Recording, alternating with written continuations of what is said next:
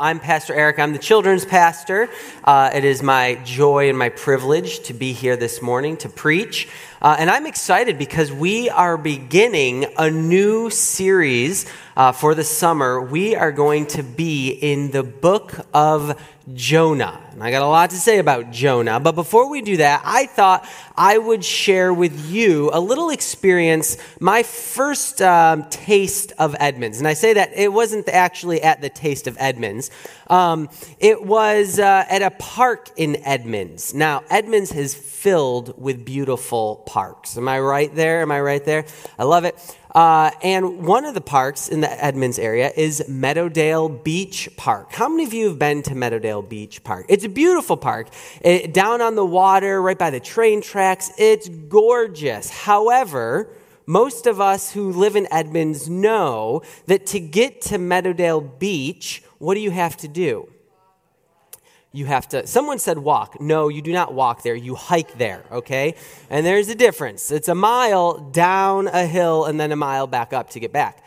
However i discovered a different way to get there about 10 years ago, I was with a friend, and this friend will go unnamed. Um, and uh, we were living life large, and we had scooters. And we were just scooting around exploring Edmonds. And let me tell you, it was exciting, it was fun.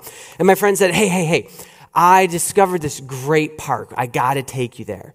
And he's like, so normally to get there, you have to like hike a mile. But I found this back way in. Now, do any of you know this back way in? Okay, what kind, what vehicles can go back there? Only handicapped vehicles, vehicles that have people who are handicapped. All right, but when you're on a, sco- a scooter, rules don't apply, right? Mm-mm. So we're driving, right? We're going zing, zing, zing, okay? And we get, and, and we see this sign, and, and there's a bar in front of the entryway, and it says no access. And I'm like honking the horn on my scooter, like, meet, meet, meet. My, my friend's just like, come on, we're going anyways. And so we go right through, and we go down the windy road, and there it is, the handicap parking. But again, we're on scooters, right? So we just, we don't park in the handicap spots. That would be wrong.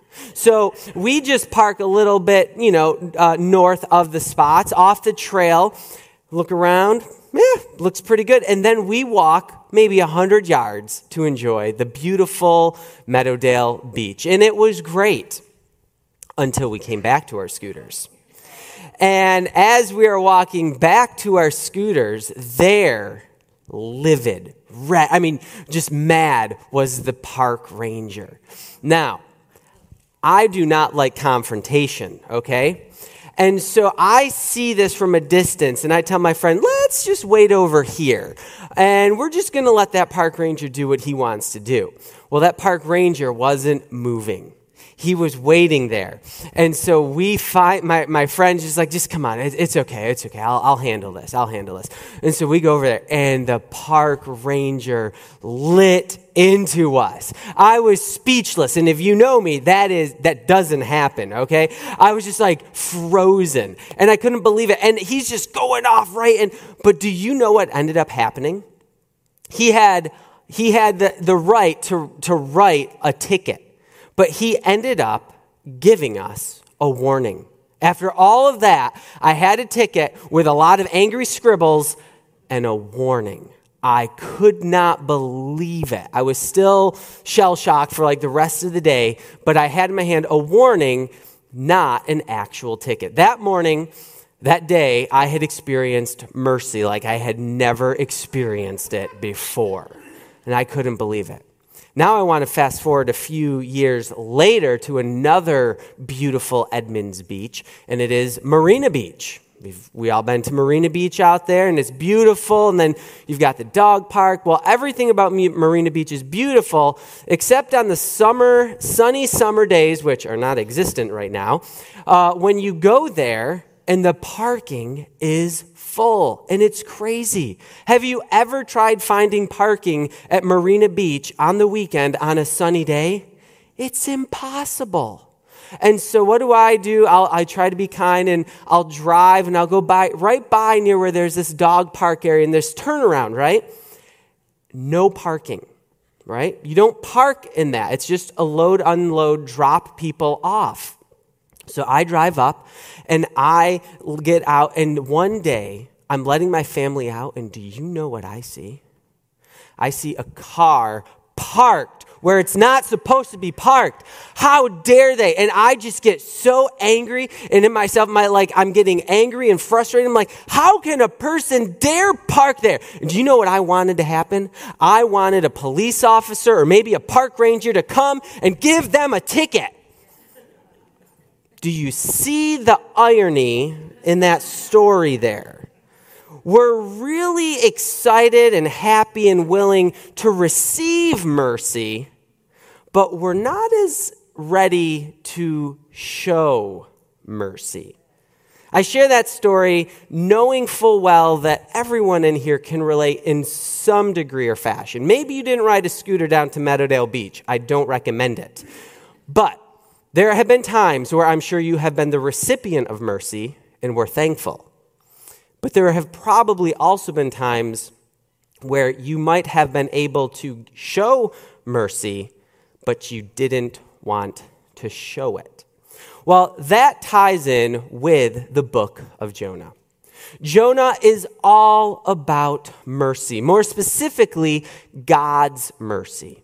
And, and we get to see what a merciful God does.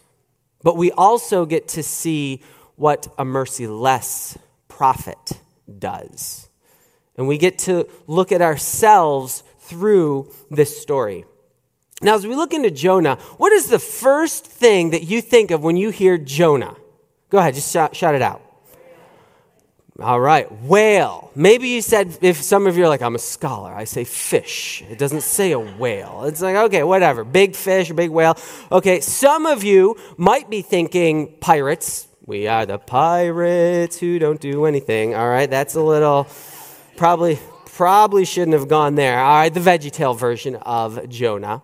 The idea is, but like you said, when we think of Jonah, we immediately go to a big fish.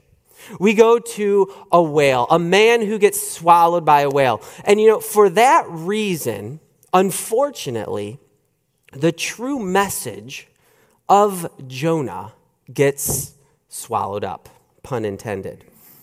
And what I hope we can do through our journey this summer through the book of Jonah is look past the big fish and see the message of mercy that applies to all of us.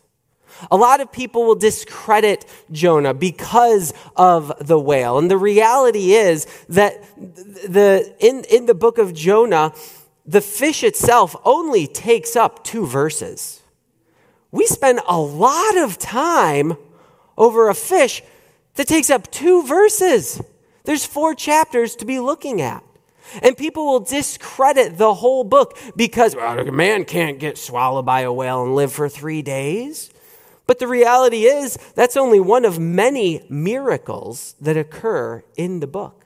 There's the miracle of a storm rising, a storm ceasing, a plant growing overnight, a bug being miraculously placed. We see the greatest revival seen throughout history happen. All these miracles are happening in the book of Jonah. And yet we get sidetracked by a fish. And so I hope we can redirect our focus as we look through the book of Jonah this summer. And Jonah is, it's a wonderful book. It's a beautiful book because it's written in such a way where it, it's satirical, it's, it's funny. You read it, you laugh at yourself. You, you, you find yourself looking at this man and you say, How ridiculous. And by the end, as you're laughing, you turn to the last page only to realize that it's a mirror and it's your face looking right back at you. It's a beautiful book that causes us to look at ourselves and to see how we are actually a lot more like Jonah than we'd like to admit. So, Before we jump into the book of Jonah, it's always important to understand a little bit of background, a little bit of context. Now, I know as soon as I said context, some of you got your pillows out and you're like, just wake me up when that's over, okay? It's not the most exciting part of studying God's word at all times, but the history and the context is extremely important because it helps us understand why the, why the, the people in the story are reacting this, the way that they react. It helps us understand how would the original audience have reacted to this story, knowing the context, knowing what was happening. And it helps us understand the story so much more. Have you ever started a movie and you were like 10 minutes late and you get there and you're just you have no idea what's going on? You're just like, why is that guy wearing a bird on his head? That makes no sense. Well, if you understand the context, then suddenly uh, things, the picture becomes very clear. So if we don't take time to understand when it was written, why it was written, where it was happening, then it's kind of like stepping into a movie 15, 20, 30 minutes as the movie has already gone on. You have no idea what's happening and what significant things are about to happen. So we're going to take a few minutes just to look at the context. And the first is understanding the date and the location of where and when Jonah occurred. And we get this little insight about Jonah and when he lived in 2 Kings chapter 14. And, and the insight that we get from this is that Jonah served under a king named Jeroboam II. You don't have to write that down.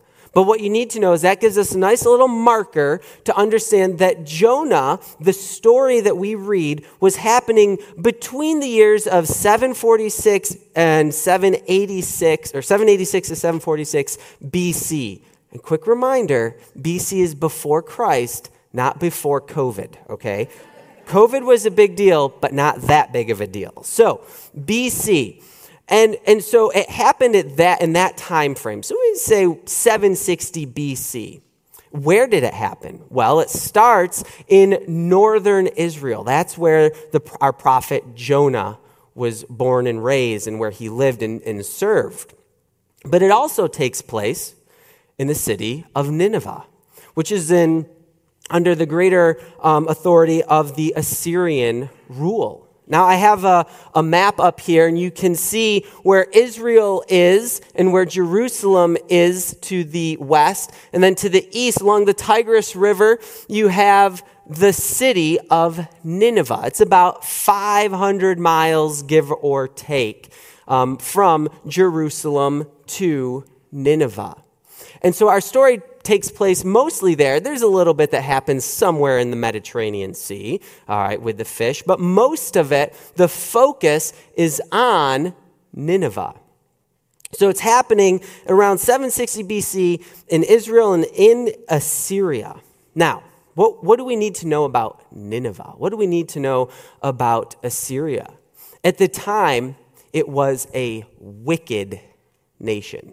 And I don't mean the good wicked, I mean the bad wicked, the evil wicked, the sinful wicked. Assyria was notorious for being cruel to its enemies.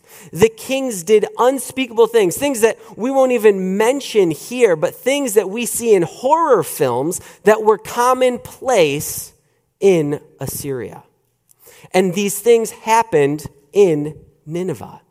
It was a place that was so wicked, it came to God's attention, and He said, I'm going to deal with this. We need to deal with this right now.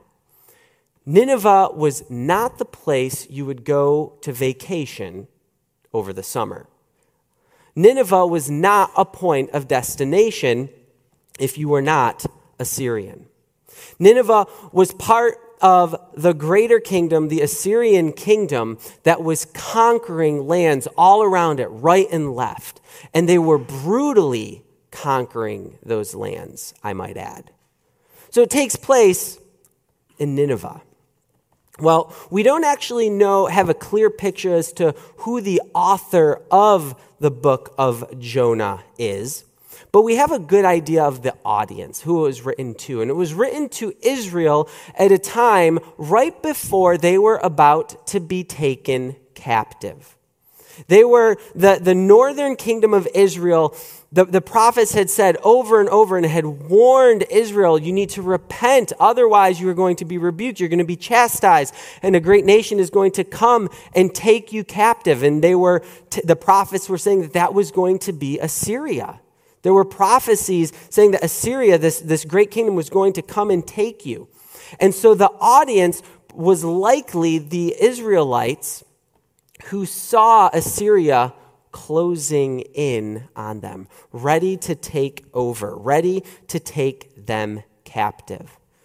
So the book would have strongly received, been, um, been strongly received as the northern kingdom watch Assyria creep in and take its territories away between 722 and 735 BC. And finally, there's a good brief context of the where and the when and the why. And I want to just mention some themes, some common themes that we find throughout the book of Jonah that we're going to be touching on so that we can be aware and we can be ready. One common theme that happens throughout the book is that of the repentant and the unrepentant heart. We get to compare and contrast throughout the book what someone who has a repentant heart looks like, what they do, compared to those who have unrepentant hearts. And it's not always the people that you would expect that are repentant or unrepentant. We also see this common theme that fleeing God is a downward journey. There's no other path, there's no other route. The, the, the, the road that flees God only goes downhill. We also see this theme of the ungodly who respond to God. The least expected people to respond to God's call are those who actually do. But overwhelmingly, the main theme of the book is that God is a merciful God. I want to say that one more time because I don't want to lose that. God is a merciful God. That is the theme of the book. Not a fish. God is a merciful God. And that is what we will see coming up over and over and over again as we look through the book of Jonah. So, if that's the theme, then we must ask ourselves what is our response to a merciful God? And Jonah gives us a great example of what not to do. So, as we look at this, we're going to look at the first three verses of Jonah today and get started on our journey through this book. So, if you have your Bibles, you can open to Jonah chapter 1, and we're going to read the first three verses. Now the word of the Lord came to Jonah, the son of Amittai, saying, Arise, go to Nineveh, that great city, and call out against it, for their evil has come up before me. But Jonah rose to flee to Tarshish from the presence of the Lord. He went down to Joppa and found a ship going to Tarshish.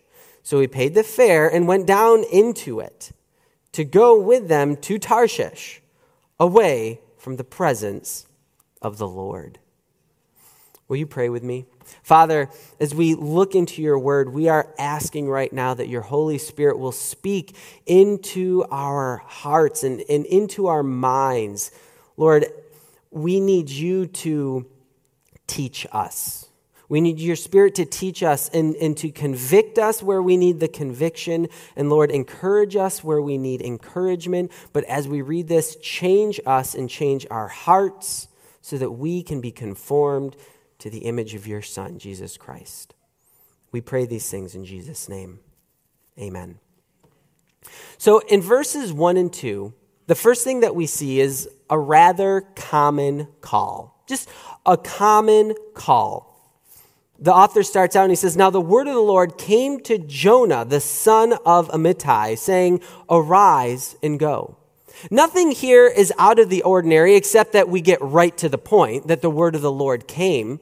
But it came to a prophet Jonah. Now, for this, I want to stop And I want to look back at that passage I'd mentioned before because Jonah is actually mentioned and referenced prior to this book alone. And we find out that Jonah was no stranger to being a prophet. In fact, Jonah was probably a very well known prophet. And when he served, he was a prophet that many people would have loved and adored. In 2 Kings chapter 14, verse 25, we get a glimpse into Jonah and his ministry before God called him to go to Nineveh. We read about King Jeroboam II, who reigned in Israel. And we're talking about King Jeroboam II. It said that he restored the border of Israel from uh, Lebo-hamath as far as the Sea of Arabah, according uh, to the word of the Lord, the God of Israel, which he spoke by his servant Jonah, the son of Amittai, the prophet who was from Gath-hepher. For the Lord saw that the affliction of Israel was very bitter, for there was none left, bond or free, and there was none to help Israel. So, this is significant because what we find out is that Jonah was a prophet to, to King Jeroboam and he was the one proclaiming God's word, saying that God wants you to expand the kingdom. God wants you to expand the borders. Okay, now why is that significant? Well, I want to, I want to look back at verse 24. Because in verse 24, we find out something about King Jeroboam II in the state of Israel. This is what it says. And he, King Jeroboam, did what was evil in the sight of the Lord. He did not depart from all the sins of Jeroboam the son of Nebat, which he made Israel to sin. So, why is that significant? Because we find Jonah, who that he was a prophet, serving King Jeroboam II, saying that even though you're continuing to sin in the face of God, even though you're continuing to lead Israel down this path away from God in sin, God is still expanding your border. Does that make sense to anybody here?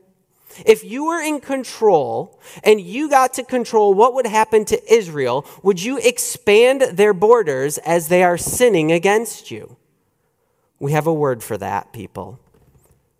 It's called mercy. God was holding back the punishment that Israel deserved. And he was giving them grace by allowing them to expand their borders. So now picture this. Imagine Jonah coming up to King Jeroboam and saying, God has told me to tell you that you need to go forth, you need to go into battle and expand your kingdom, and he is going to bless that. Not a bad job, right? Jonah was probably pretty popular. Everyone loved him. Hey, this guy, he's given us a good message. He's telling us some good things. Everyone in Israel probably loved Jonah. The king Jeroboam, he certainly loved Jonah because he had this message of hope and this message of mercy.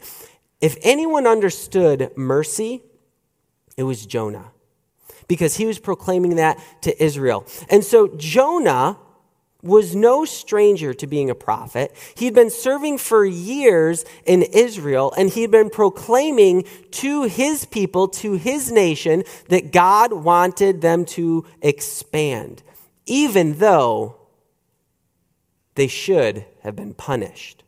So Jonah understood mercy very clearly. Jonah delivered a message of hope and mercy to Jeroboam and the nation of Israel, and he found favor and success in the eyes of his countrymen. So Jonah was called to deliver a message that he should have very well understood. And this, this call was also common because God said, Arise, go to Nineveh. A very a similar phrase that was seen with all the other prophets when God called them. He would say, Get up and go. Get up and go. And, and what is this call? We, we see, he says, Go into Nineveh, that great city, and call out against it, for their evil has come up before me. So, what we see here is that God notices the world. In this call, God notices the world. His focus isn't just on Israel, it isn't just on his people, but it expands. And God says, Listen, Jonah, I need you to go out from your countrymen, go out from your nation, and I need you to deliver a message to Nineveh, these wicked people. God is just as much aware of what is happening in Nineveh as he was in Israel. God is present and active everywhere, in all places, at all times, throughout all history. And this is significant. This is significant because we as people too easily become so focused on our lives and on what God is doing in our life, what God is doing in my house, what God is doing in my circle of friends, what God is doing in my church, what God is doing in my state, what God is doing in my country. We become so focused on us that the God of the universe somehow is always just thinking about us. But the reality is that God is aware and active everywhere. That's one of the reasons I'm so excited about what our church family is doing in missions and that we're focusing on missions around the world and, and in our neighborhood because when, when that becomes our heart, when that becomes our focus, it forces us to step out of our box and to recognize that God is doing so much more than what we see right around us. And it forces us to look out into the world to see that God is active and He wants His message of mercy and He wants wants his message of hope to go to everyone, to all nations, even to people who don't believe the things that we believe. God is active everywhere, all the time. But in that, God does not stand by and just allow things to happen. He deals with things. And in this case, he's dealing with sin. And I want to be very careful that we are aware and we understand God is not telling Jonah, hey, go to Nineveh, that great wicked city, and just, you know, forget about the sin. Let's not talk about that because, you know, it gets really awkward when you talk about sin. So, Jonah, don't worry about that. You just go and tell them that God loves them. Sorry, that's not the message. Our active God who is involved says, you need to go and preach to them about their evil because it has come before God and it is a stench. He says, Go to that great city, call out against it, for their evil has come up before me. He says, You need to let them know that they are doing evil and that they need to repent. There's a message there. God doesn't just sweep sin under the rug, it has to be dealt with. God's care and compassion are equal to his wrath and judgment. But the point is that God cares enough for the people in Nineveh that he sends a messenger of hope. So, God gives a common call to Jonah to go, to go to Nineveh. And then we see his response. You know, side, side note here one of the big parts of our family life right now is baseball. Okay. If you've talked with me at all, you know that our family, our boys, were very involved with farm, uh, PLL, farm pitch uh, baseball. Okay. I'm coaching the team and I love it. I'm coaching six and eight year olds. And you know what happens when you coach six and eight year olds? Anything. And one of the first practices you know, we're, we're like going through the basics. And, and I'll always remember one of the players on the team, what, you know, we set up the, uh, the tee, all right, because we're not going to be pitching balls on the first day of practice, okay? We set up the tee and we explain this is what you do. And this little player, he steps up, he's six years old, he swings, knocks the ball, you know, two feet ahead of him. We're like, run. And he starts running. And we're saying, yeah, the other way. He starts going to third. And it's like, no, you got to go to first. And, and, and it was the opposite of what you expected. You explained everything. You thought you told the kids, go to first. And you did say that a number of times. So you expect them to go to first, but they don't. And it's not what you would expect to happen. And that's what we see here. Jonah, don't go to third, go to first. We've gone through this. You know this. So we have a common call, a person who's experienced mercy, and yet instead of going to first, he's running to third. We see an unexpected response. He says, But Jonah rose up to flee. And here he says, Tarshish, three times. And he says, To flee the presence of the Lord two times. I have a map here in case we're confused of where Nineveh is and where Tarshish is. So, Nineveh is 500 ish, 550 miles to the east. And then we got Tarshish, 2,500 miles to the west. I think Jonah knew exactly what he was doing. And so, three times the writer says, Jonah went to Tarshish, to Tarshish, to Tarshish. Say that 10 times fast. It's one of those words that's like, is that really a word? But he just kept going in the wrong direction. Now, there's been a lot of prophets who hesitated at God's call. Most of the prophets, actually, when they heard God's call in their life to go to preach, to proclaim his word to the nations, a lot of them would pause and say, Lord, I am not worthy. Moses said that. I can't talk. Elijah said that. I am not worthy. Jonah is the first and only prophet to actually resist and rebel against God's call. Now, why was this? A lot of people think that Jonah feared Nineveh's repentance because it would eventually mean the destruction of his own people.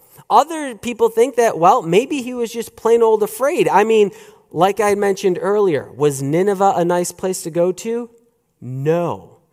In fact, Jonah had been sharing this message among his own countrymen, among his own people and nation, of how God wanted to prosper them and bless them despite their sin. And now he has to go into an evil nation, a wicked nation, and say, hey guys, you're sinning. You need to repent. How do you think that message is going to go over? So, before we're too hard on Jonah, let's understand the context of what he's going into. But what's interesting, and spoiler alert, we find out that Jonah knew what God would do if the people repented. And Jonah, a smart prophet, also knew very well that the very city he was going to, the very people he was going to, were likely going to be the ones who would discipline and take Israel captive. So, why would he go to Nineveh and preach the word? Well, he went in the wrong direction. So, we learned something that past success does not guarantee future success. Past successful ministry among his countrymen, among his nation, did not guarantee his obedience going out and proclaiming God's word to the world who needed to hear about mercy. This is a point that I believe we need to understand as brothers and sisters in Christ. Just because we've had success in the past in the church, that does not guarantee our obedience to the world outside of us. Going away from God only goes downhill. Three times we see that, Paul, that Jonah was going to Tarshish, and the phrase that keeps coming is he went down to Joppa. He went down to the boat. And guess what? It's going to get even lower as we continue. When we flee God, the path is downward. Now, Jonah wasn't trying to get away from God. He knew that God was omnipresent, that God was everywhere.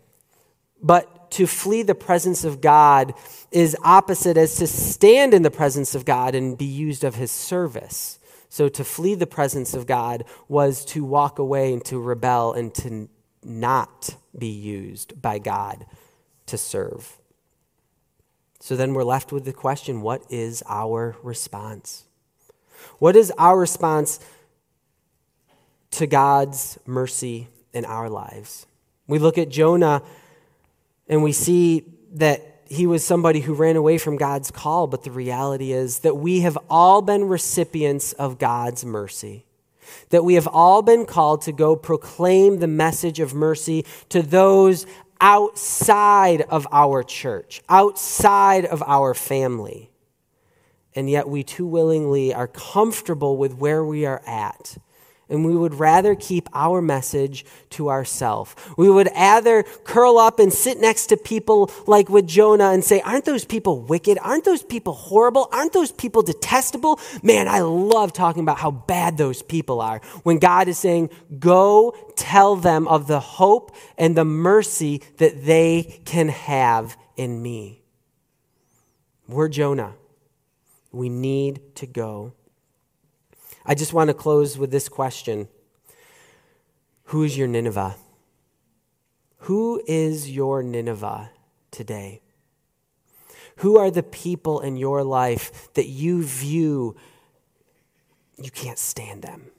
You detest them. You detest everything they stand for, everything they think. Their beliefs are completely contradictory to everything that you believe, and you would rather just watch them suffer in their sin when the message that we have as God's children, as His messengers, is to go proclaim hope and mercy to the people who are lost and to who need it. Will you pray with me? Father, we come to you this morning recognizing that we are a lot more similar to Jonah than we would probably like to admit. And because of that, we need your Holy Spirit to guide our minds, our hearts, and our thoughts, to understand who it is that we might be trying to limit from hearing of your grace and of your mercy. I pray, Father, that everyone here this morning will be overwhelmed with the realization of how much mercy they've received from you, that we aren't here because of anything we've done. We are only here because of your mercy. You have withheld the punishment that we deserve. Please, Father, do not let us withhold mercy from those people outside of us who we disagree with. Let us be messengers of hope. In Jesus' name, amen.